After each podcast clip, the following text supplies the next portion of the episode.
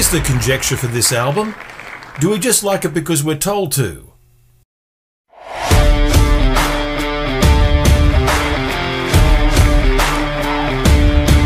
Well, of course, the answer is no. We don't just like an album because we're told to.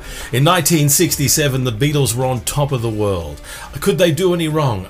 I, I, I, doubt it. They'd released so many hit singles and albums that it was insurmountable. But the pressure must have been incredible. So when it came to 1967 and the release and the making, I should say, of Sgt. Pepper's Lonely Hearts Club Band, it must have been let's bring in the brass. Oh no, let's try woodwind.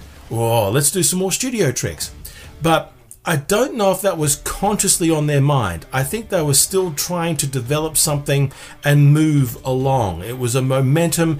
They'd done that, now let's do this kind of thing, which really puts down to the fact that they were super talented. Lennon and McCartney ended up being the absolute powerhouse, we'll go down the annals of history. Here we go, as much as Beethoven, Strauss, or Tchaikovsky, albeit a different genre big statement, but that's the level of artiste I think we're talking about. Sgt. Pepper's um, wasn't just an album banged together. They were really looking for a few hits out of it, which they got, and they really had uh, a sharp turn in their in their music sound. Been a lot of conjecture as to exactly where the title came from. It actually came from salt and pepper packets on board an aeroplane. Um, had that company that made those little salt and pepper packets known, they probably would have asked for royalties. What if they're still in business? Should buy shares. Let's talk about influences. What could have possibly influenced Sgt. Pepper's Lonely Hearts Club Band, considering that it really did break the mold in terms of albums and what you can do in, in songs? Well, I can tell you the inspiration was first up the Beach Boys' Pet Sounds. Yep. Um, bands like the Beach Boys uh, are, and writers like Brian Wilson uh, have a lot to be proud of because that sound of Pet Sounds is what they loosely uh, base the ideal and where the world of music could go from that point. Another influence which may come as a surprise for this album was Frank Zappa. He's been around, he was around for that long. He's gone now. When somebody asks, What's your favourite Beatles song? It's kind of like asking, What's your favourite part of the beach? I think from this album, I'm going to say that A Day in the Life.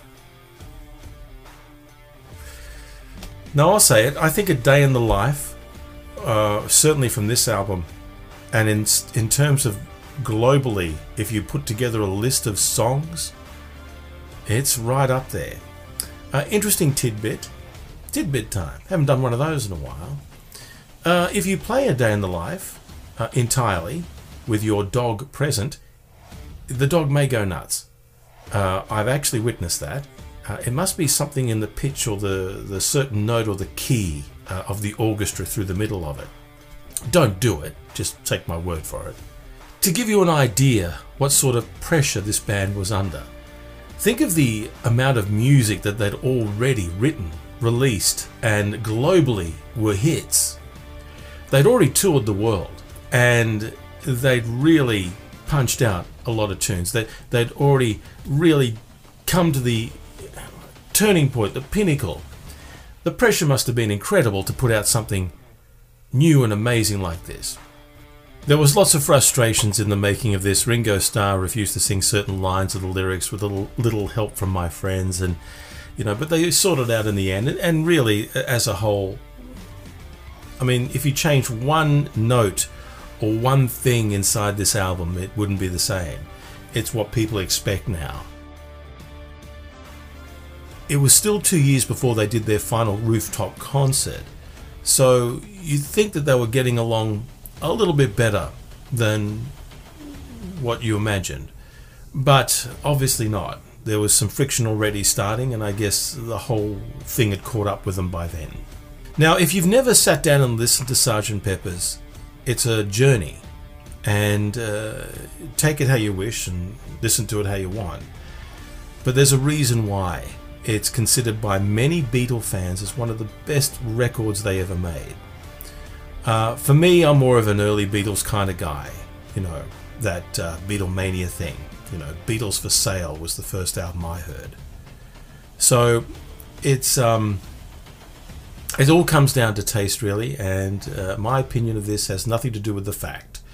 And the fact is that Sgt. Pepper's is one of the finest albums and one of the most important ever made. Well, that's it. Now, don't forget, have children. The reason why is just imagine the whole world being run by your next door neighbor's kids. Yikes.